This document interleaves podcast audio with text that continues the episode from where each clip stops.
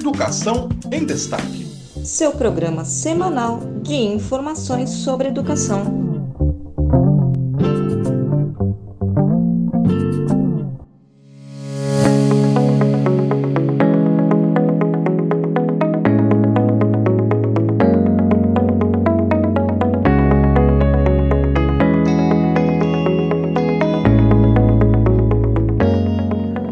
Presente requerimento tem por objetivo a realização de audiência pública para debater o projeto de lei 5384 de 2020, que altera a Lei nº 12.711 de 29 de agosto de 2012 para tornar permanente a reserva de vagas nas universidades federais e nas instituições federais de ensino técnico de nível médio, bem como de suas proposições apensadas.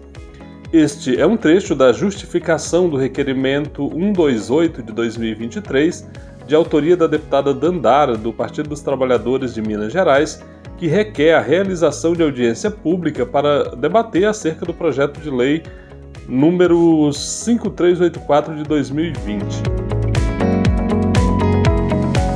Olá, eu sou Francisco Domingos e este é o podcast Educação em Destaque o seu programa semanal de informações sobre educação direto de Brasília.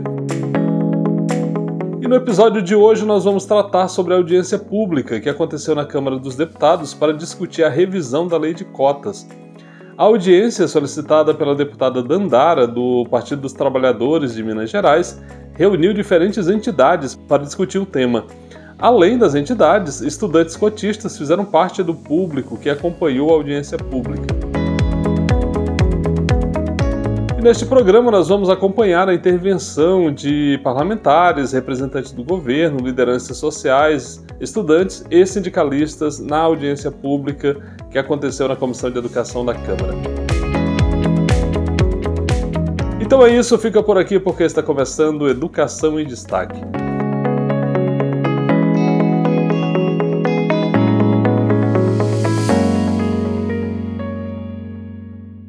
Comissão de Educação da Câmara dos Deputados discute revisão da lei de cotas. Nesta quinta-feira, dia 29, a Comissão de Educação da Câmara dos Deputados promoveu uma audiência pública para discutir o projeto de lei número 5384 de 2020, que torna permanente a política de reserva de vagas nas universidades federais para pretos, pardos, indígenas, pessoas com deficiência e alunos de escolas públicas. A lei de cotas nas universidades é de 2012 e previa uma revisão 10 anos depois, o que não aconteceu. A iniciativa desse debate, então, é da deputada Dandara, do Partido dos Trabalhadores de Minas Gerais. A lei de cotas para o ensino médio, ou melhor, para o ensino superior, estabelece que todas as instituições federais de ensino, universidades federais e instituições federais de ensino técnico de nível médio devem reservar no mínimo metade, ali 50% das vagas de cada curso, a estudante de escolas públicas. Dentro das vagas reservadas, metade deve ser destinada a estudantes de famílias com renda mensal igual ou menor que um salário mínimo e meio per capita. Em cada faixa de renda dos cotistas, acima ou abaixo de um salário mínimo e meio per capita, deverão ser separadas vagas para autodeclarados pretos, pardos e indígenas e pessoas com deficiência, proporcionalmente ao censo do IBGE. E nessa audiência, a primeira oradora foi a, foi a Nilma Lino Gomes, que é professora da Universidade Federal de Minas Gerais. Ela é ex-ministra da Secretaria de Políticas de Promoção da Igualdade Racial da Presidência da República. Então vamos ouvir a intervenção da professora Nilma Lino, que foi uma grande intervenção, foi a primeira intervenção naquela audiência pública e vale muito a pena ouvir. Então vamos ouvir a professora Nilma Lino. É, eu quero discutir com vocês, conversar um pouco com vocês, que para que nós reflitamos e discutamos sobre a Lei 12.711 de 2012 e, mais especificamente, sobre as cotas. Lembrando que as cotas não são apenas federais, mas que, muito antes da Lei 12.711 de 2012, outras universidades já implementavam as cotas como modalidade de ações afirmativas e elas começam com as estaduais. Elas começam com as estaduais, que vão dando exemplo não é isso? Daquilo que é a luta do movimento negro, que foi o central, o ator político central que pautou na sociedade brasileira a discussão sobre as ações afirmativas, a discussão sobre as cotas, e como eu falava hoje de manhã, foi reeducando os outros movimentos sociais para compreender a radicalidade, a potência e a, a expansão do direito presente na discussão sobre as ações afirmativas, na sua modalidade mais exigente, digamos assim, que são as cotas. Então, é, eu, qualquer discussão que façamos tem que ter um único eixo: a continuidade e o aprimoramento dessas políticas. É isso, não tem outra conversa. Eu acho que é isso que nos une aqui e vai impactar o Congresso Nacional e a sociedade brasileira. Não tem outra conversa. Esse é o ponto. O outro ponto é de que é, as cotas como modalidade de ações afirmativas, elas têm como um eixo o combate ao racismo. E o combate ao racismo, como racismo é estrutural e estruturante, ele é, faz emergir uma série de outras desigualdades e discriminações que atingem uma série de outros grupos além da população negra. E isso, gente, ao longo desses anos, tem conseguido algo que não é muito fácil no campo das esquerdas, no campo dos movimentos sociais, que é nos unificar em torno de uma pauta.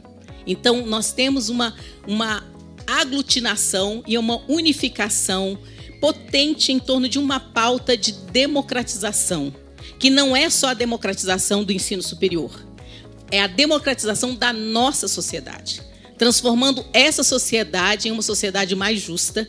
E essa luta perdurou depois do golpe de 2016, da ascensão de um governo de extrema direita, até nós estarmos hoje num governo democrático, retomando a democracia no nosso país. E essa força democrática é que deu ânimo e fôlego, junto com tantas outras resistências, durante esses tempos tão difíceis que nós passamos. Bom, a outra questão que eu gostaria de conversar com vocês. Já deu meu tempo? Isso significa que acabou? bom, aqui é rápido, né? Tá bom.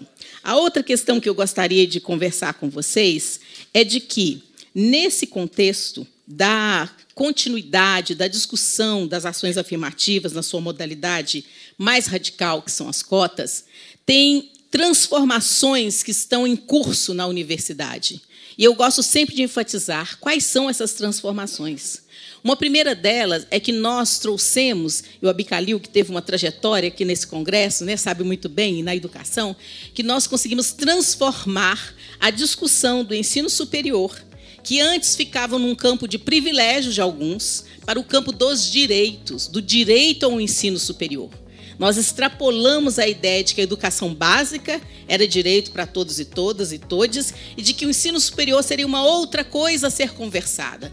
Então as cotas elas trouxeram para a sociedade brasileira essa radicalidade de entender que o ensino superior ele é um direito e é um direito para todas, todas e todes. É um direito principalmente para aquelas e aqueles que antes não tinham. O Rodrigo deve estar tá aí na sua expectativa cursar o ensino superior. E por que o ensino superior? Porque nós sabemos que na nossa sociedade ele significa a formação de quadros, não é isso? Quadros políticos, quadros acadêmicos, quadros intelectuais, quadros artísticos, gerações, melhor do que quadros, talvez, gerações que podem impactar a nossa sociedade e precisam impactar a nossa sociedade para que, ela, para que ela se democratize mais. Uma outra dimensão que eu quero conversar com vocês sobre as cotas e o que elas nos reeducam e nos ensinam é que elas têm reeducado internamente a universidade por meio dos sujeitos das sujeitas dessas ações afirmativas na modalidade de cotas. Nós temos hoje, e as estudantes e estudantes que aí estão sabem disso, e quem já cursou o ensino superior, nós temos hoje uma discussão das cotas na pós-graduação, que antes não estava colocada, inclusive com uma portaria do Ministério de 2016. Nós temos hoje impactado os currículos das nossas universidades. As estudantes e estudantes cotistas trazem para dentro do campo do conhecimento da ciência outras referências teóricas, intelectuais, bibliográficas. Trazem também seus saberes, suas corporeidades, sua religiosidade, orientação sexual, Tudo isso, gente, é fruto de luta democrática, mas principalmente pra, pela nossa compreensão do direito e do caráter estratégico que tem o ensino superior brasileiro público refletir, principalmente, a diversidade que o nosso país é, tem, que o nosso país nutre historicamente. Uma outra dimensão que eu quero compartilhar com vocês de aprendizado ao longo desses anos, e aí eu vou fechando, significa do que a presença dessa juventude negra, quilombola, indígena, com deficiência, da escola pública, tem trazido para repensar o nosso ensino superior, que é a discussão sobre as fraudes. Quem colocou as universidades em xeque em relação às fraudes que a branquitude tem intensamente né, tentado construir ao longo da implementação das cotas são os próprios cotistas e as cotistas.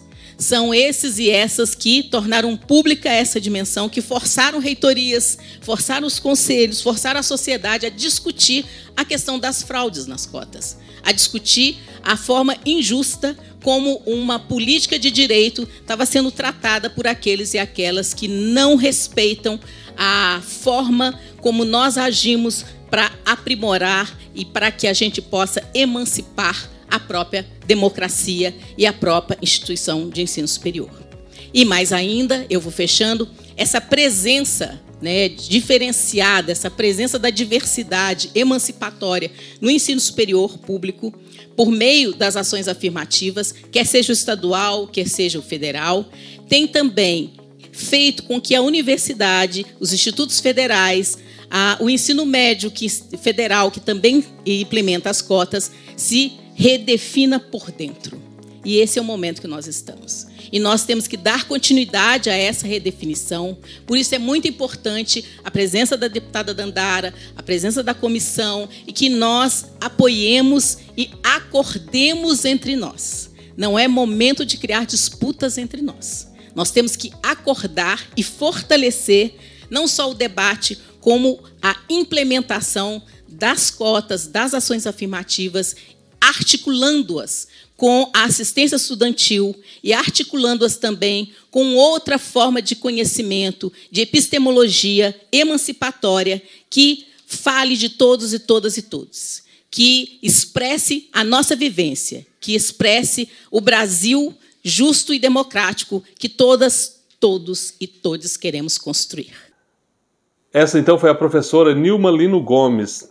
E no próximo bloco nós vamos ouvir o relator da lei de cotas ali quando ela tramitou no Congresso lá em 2012. Então é isso, fica por aqui. Você está ouvindo Educação em Destaque, o seu podcast sobre educação. Um oferecimento de Casa Saberes, apoio multidisciplinar. Já estamos de volta e neste bloco nós vamos ouvir o Carlos Abicalil, que é ex-deputado federal e mestre em gestão de políticas públicas de educação. A alegria de ver, ministra Nilma, uma sala tão mais colorida do que aquela que estive aqui em agosto de 2005 para defender a lei de cotas frente a um conjunto enorme de adversários e de adversidades. Quem puder assistir 2005 e 2006, os debates dessa casa e comparar com o que ocorre hoje, na nosso calor, na nossa presença, na nossa alegria de estar aqui demarcando o passo seguinte, nenhum passo para trás, seguramente vai perceber a quanto nós estamos para além da década já atravessada. E como lembrava muito bem aqui a professora Nilma, esse debate antecedeu muito à lei de 2012. Logo posteriormente à Constituinte foram inúmeras iniciativas com distintas faces, mas a face que mais marcou foi a definição do combate ao racismo estrutural na definição de cotas raciais. Desde 1999 já tramitavam, por força do movimento estudantil, Bruna, as cotas para estudantes oriundos de escola pública nas instituições federais. Mas a demarcação principal de oposição no interior das casas legislativas foi exatamente no debate das cotas raciais. Para além, evidentemente, daqueles e daquelas que, durante o período da ditadura, desfrutando das cotas para os cursos do agronegócio, que já estavam asseguradas nas instituições federais, nas universidades rurais, nos cursos ligados ao desenvolvimento da agricultura, a cota para o filho de fazendeiro, como se nós ainda vivêssemos no voto censitário do tempo do Império. Mas ao introduzir aqui um debate sobre política de ação afirmativa permanente, em que, além de proclamar o direito, professora Nilma, à educação, de acesso à educação, que já estava escrito na Constituição, segundo a capacidade de cada um, o enfrentamento de uma série de preconceitos que mascaravam o principal. A nossa história escravocrata, a nossa história baseada na potência do homem branco europeu explorador colonial, e na apartação que hoje nós conhecemos como racismo estrutural. Até esse tipo de conceito de binômio foi constituído à força do movimento, a partir do movimento. Essa nova epistemologia esse novo conjunto de conhecimentos e formulações que foram dados aqui. Quando, em 2004, chegou o projeto de lei do presidente Lula, várias das caracterizações que depois se somaram ao que hoje é a lei sancionada, evidentemente passaram por uma série de obstáculos intensos aqui. Entre eles, a troca de relatores, relatoras, desde 1999, uhum. e, além disso, as iniciativas também aspas aqui, que nós podemos caracterizar como que de boicote, que não estão ausentes do cenário atual. A relatora Dandara sabe que tem uma série de projetos anticotas aglutinados. Quase 40% dos projetos apresentados na travessia dolorosa do que foi o período pós-golpe representam a diversidade e anulação ao princípio das cotas. Uma outra parcela de cerca de 40% são afirmativas, e eu quero dizer aqui é uma grande distinção, porque em 2005 só duas eram afirmativas. As outras todas eram de resistência ou de tergiversação. E é evidente que ter hoje uma relatora que não tem os cabelos que eu tive, não tem a cor da pele nem o sobrenome que eu tenho, que não tem a mirada e a trajetória daqueles que se associam à luta, mas não tem na sua trajetória histórica na sua cultura, na sua convivência, a adesão do que seja esse universo próprio de cotas de alunos de escola pública e alunas, e do que hoje está configurado como o PPI, né? pretos, pardos e indígenas, uma qualidade de outro nível para sustentar, a partir de sua presença corporeificada, uma posição que é uma posição absolutamente legitimada, legítima, autônoma, originária e que traz toda a ancestralidade que a força veio para o território brasileiro ser explorado como mão de obra barata, como a carne que vale pouco no mercado. Essa alteração é muito importante que a gente observe. E observe também com atenção os exercícios de próprios do exercício parlamentar, da tarefa parlamentar, que é de ir costurando os consensos progressivos e possíveis, sem dar qualquer passo para trás. Hoje nós temos no executivo uma configuração favorável à consolidação de um projeto bastante mais consistente, representando inclusive o aprendizado dessa larga trajetória das universidades estaduais que originaram, por proximidade com as bases, não por acaso no Rio de Janeiro e na Bahia, a instituição das cotas, para nós chegarmos à condição de aperfeiçoar, a partir desses aprendizados, notas que são aquelas que vieram alterando, muitas vezes saltando muros, porque já tínhamos aberto as portas a partir das cotas, a alteração da vida acadêmica, dos conceitos acadêmicos, dos horários de funcionamento, das atenções que deveriam estar, das distintas manifestações de vocabulário incorporados então ao vocabulário acadêmico das instituições federais e o seu espraiamento para outras políticas de presença do Estado brasileiro, como no FIES, no financiamento estudantil pautado por recursos federais, como nas bolsas do ProUni, e, portanto, espraiando também esse mesmo conceito por outro conjunto da sociedade. Recentemente, em 2022, a Folha de São Paulo teve uma grande curiosidade de saber qual era a aceitação popular do regime de cotas. e já as afirmava no título da pesquisa, salvo engano meu, coordenada pelo SEMPEC, cotas raciais. E, para nossa grande felicidade, 67% da população brasileira abaixo de 29 anos, portanto, este público concreto, 67% afirmam as cotas raciais. Já não são mais as cotas genericamente. E o que, que isso significa por 10 anos de luta e de ocupação de espaço, inclusive denunciando quando havia fraude. Isso é muito importante da gente considerar. E quando nós consideramos a população acima de 60 anos, essa lógica se inverte, o que significa um processo de construção de fato de um século que pode ser diferente dos quatro séculos de exploração colonial eh, e escravista. Por isso, meus queridos companheiros e companheiras de luta, de batalha, de esperança, uma ancestralidade que nos ilumina sobre aquilo que vem adiante, qualquer que seja a etnia declarada, mas fundamentalmente negros, pretos, pardos e indígenas, a afirmação de que hoje é um momento de felicidade para além também da nossa reunião daqui. Hoje de manhã, Dandara, a ministra Nilma esteve lá.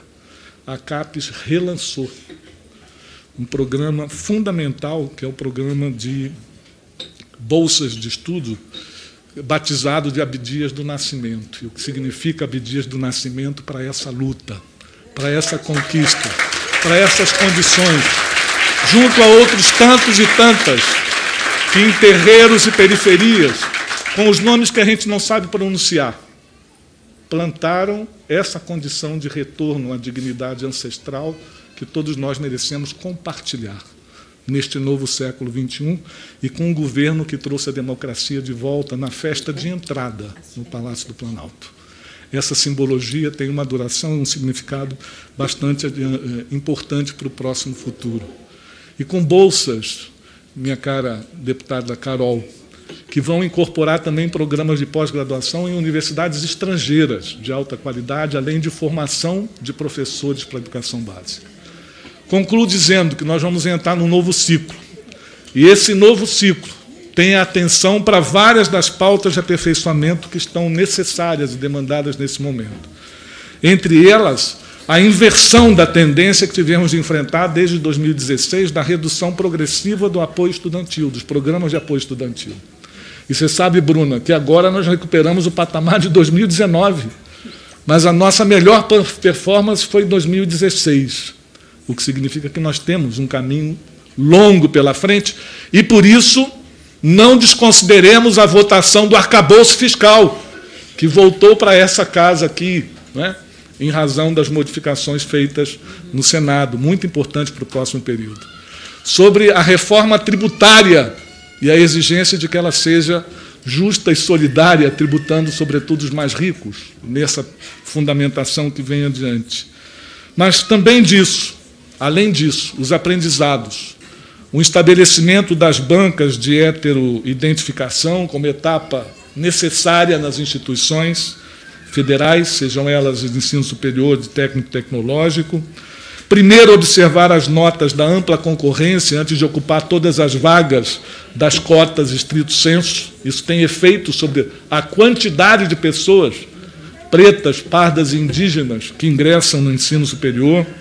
A avaliação mantida a cada 10 anos, sem que os 10 anos signifiquem ameaça ao regime de cotas, como alguns interpretaram no ano passado, Nilma.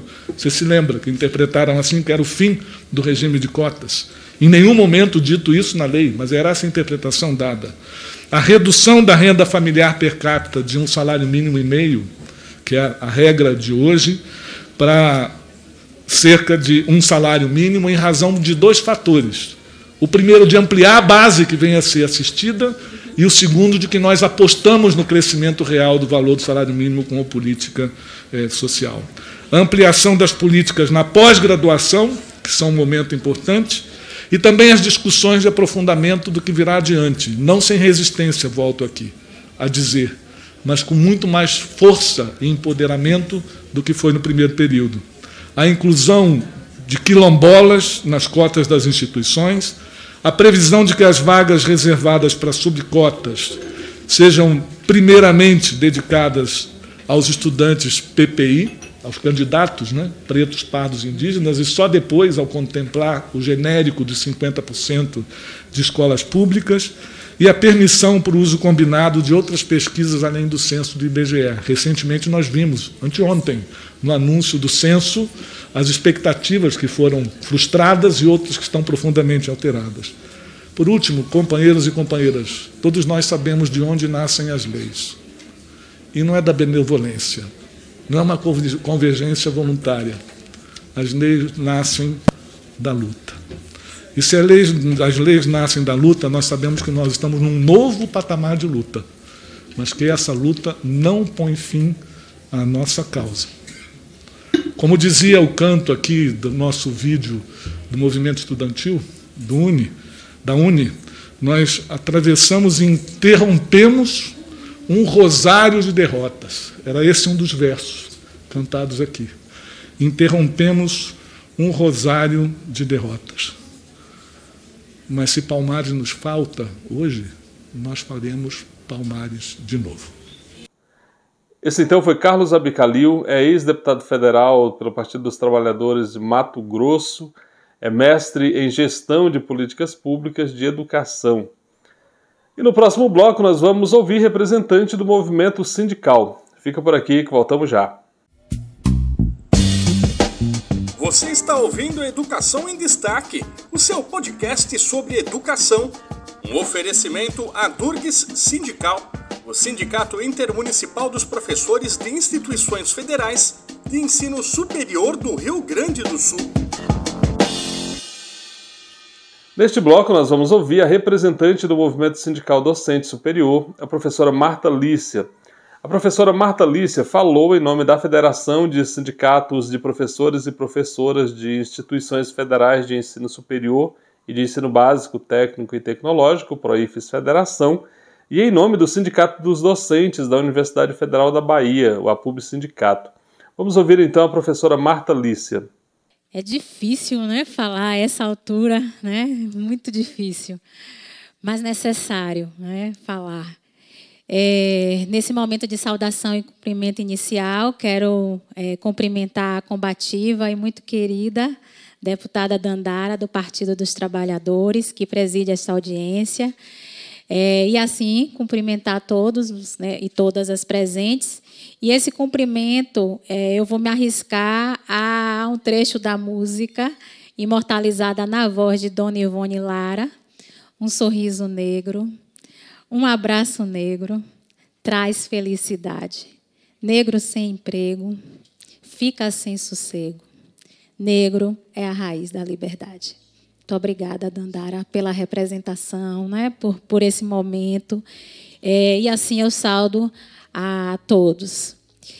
É, fiquei pensando na justificativa para eu estar aqui falando, porque o desejo de estar escutando e refletindo, passando é, um filme na, na minha cabeça. Eu que sou Marta Alicia, sou da Bahia, é, ingresso na rede federal de ensino superior é, através do Reúne, né, professora da, do Reúne, é, num processo aí de ampliação das vagas né, nas, nas universidades federais e do processo de interiorização é, e, e, e, isso foi feito a partir da Universidade Federal do Recôncavo da Bahia.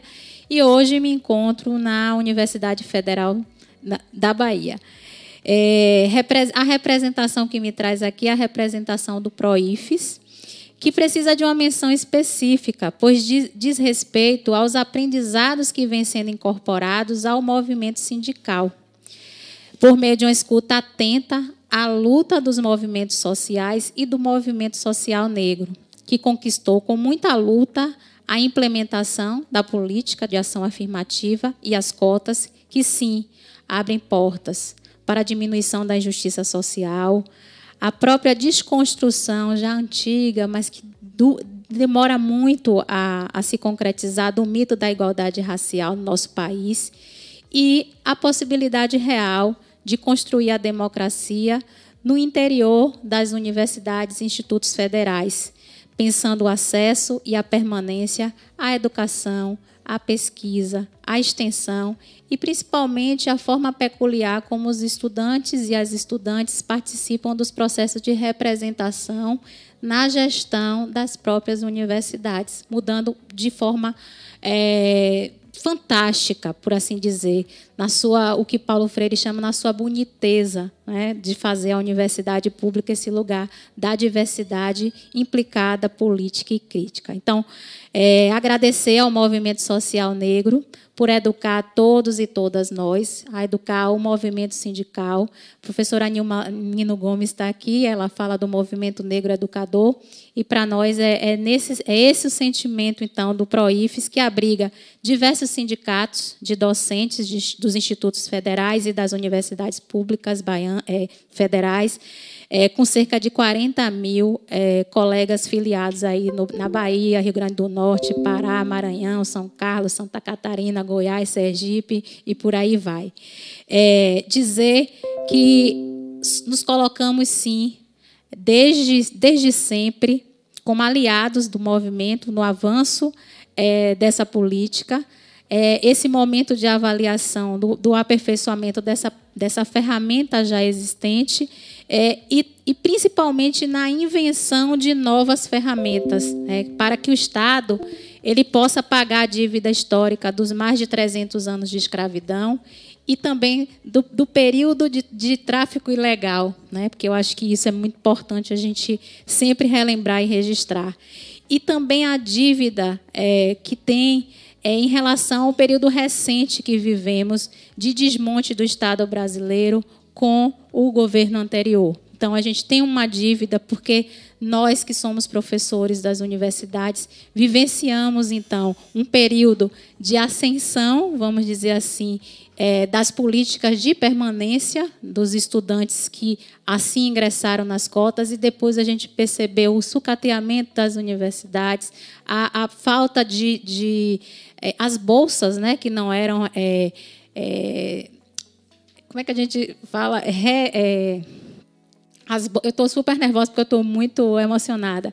As bolsas que estavam congeladas e essas bolsas, na verdade, que impediam muitos dos nossos estudantes a permanecerem na universidade ou também terem que optar por trabalhar, por fazer estágios não nas suas áreas e não vivenciar a universidade, dando a contribuição que precisam, que sempre deram.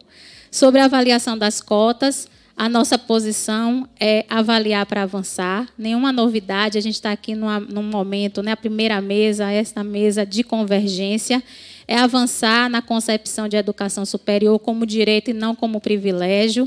Pois se avançamos um pouco em relação a esse entendimento é, na educação básica, não, não podemos afirmar é, em relação à educação superior.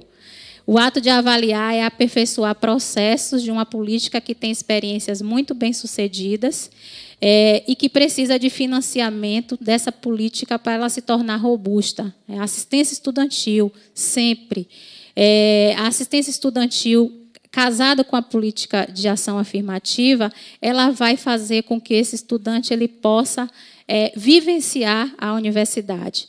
Vou, vou concluir, a gente tem um tempo é, curto, mas basicamente a gente queria também tratar, é, claro que reforçar né, o que já foi dito, as cotas na pós-graduação. Atualmente eu estou orientando dois estudantes, um de mestrado estudando é, o caso da UFBA, Universidade Federal da Bahia, um outro estudante que saiu agora com um trabalho muito bonito sobre o caso da UNEB, a Universidade Estadual da Bahia. A professora Nilma trouxe essa trajetória das universidades estaduais e a UNEB, por exemplo, em 2002, ela aprova as cotas, ela não aprova as cotas na graduação, ela aprova ineditamente as, provas, as cotas na graduação e na pós-graduação, e é uma experiência que precisa ainda ser muito investigada, né? muito trabalhada, muito é, discutida.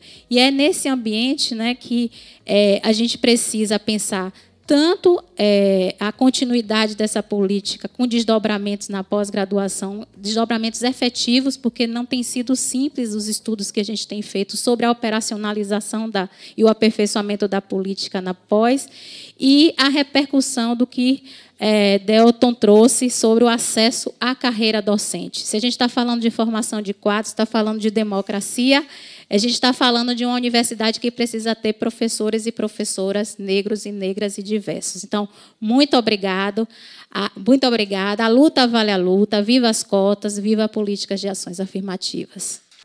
Você ouviu então a professora Marta Lícia, que é professora da Universidade Federal da Bahia.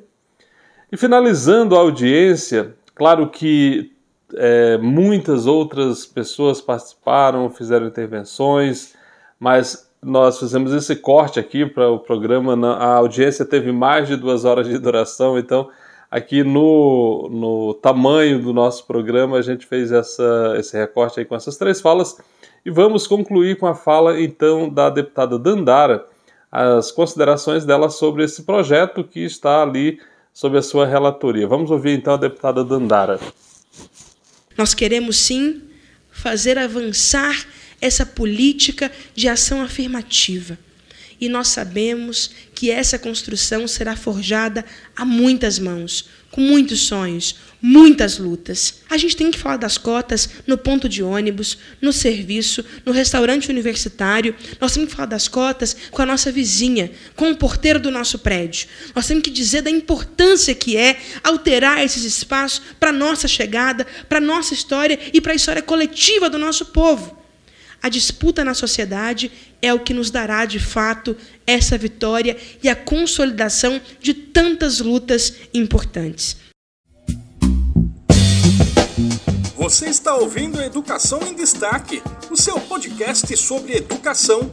Um oferecimento do Sindicato Nacional dos Técnicos de Nível Superior das IFES, o Atens Sindicato Nacional.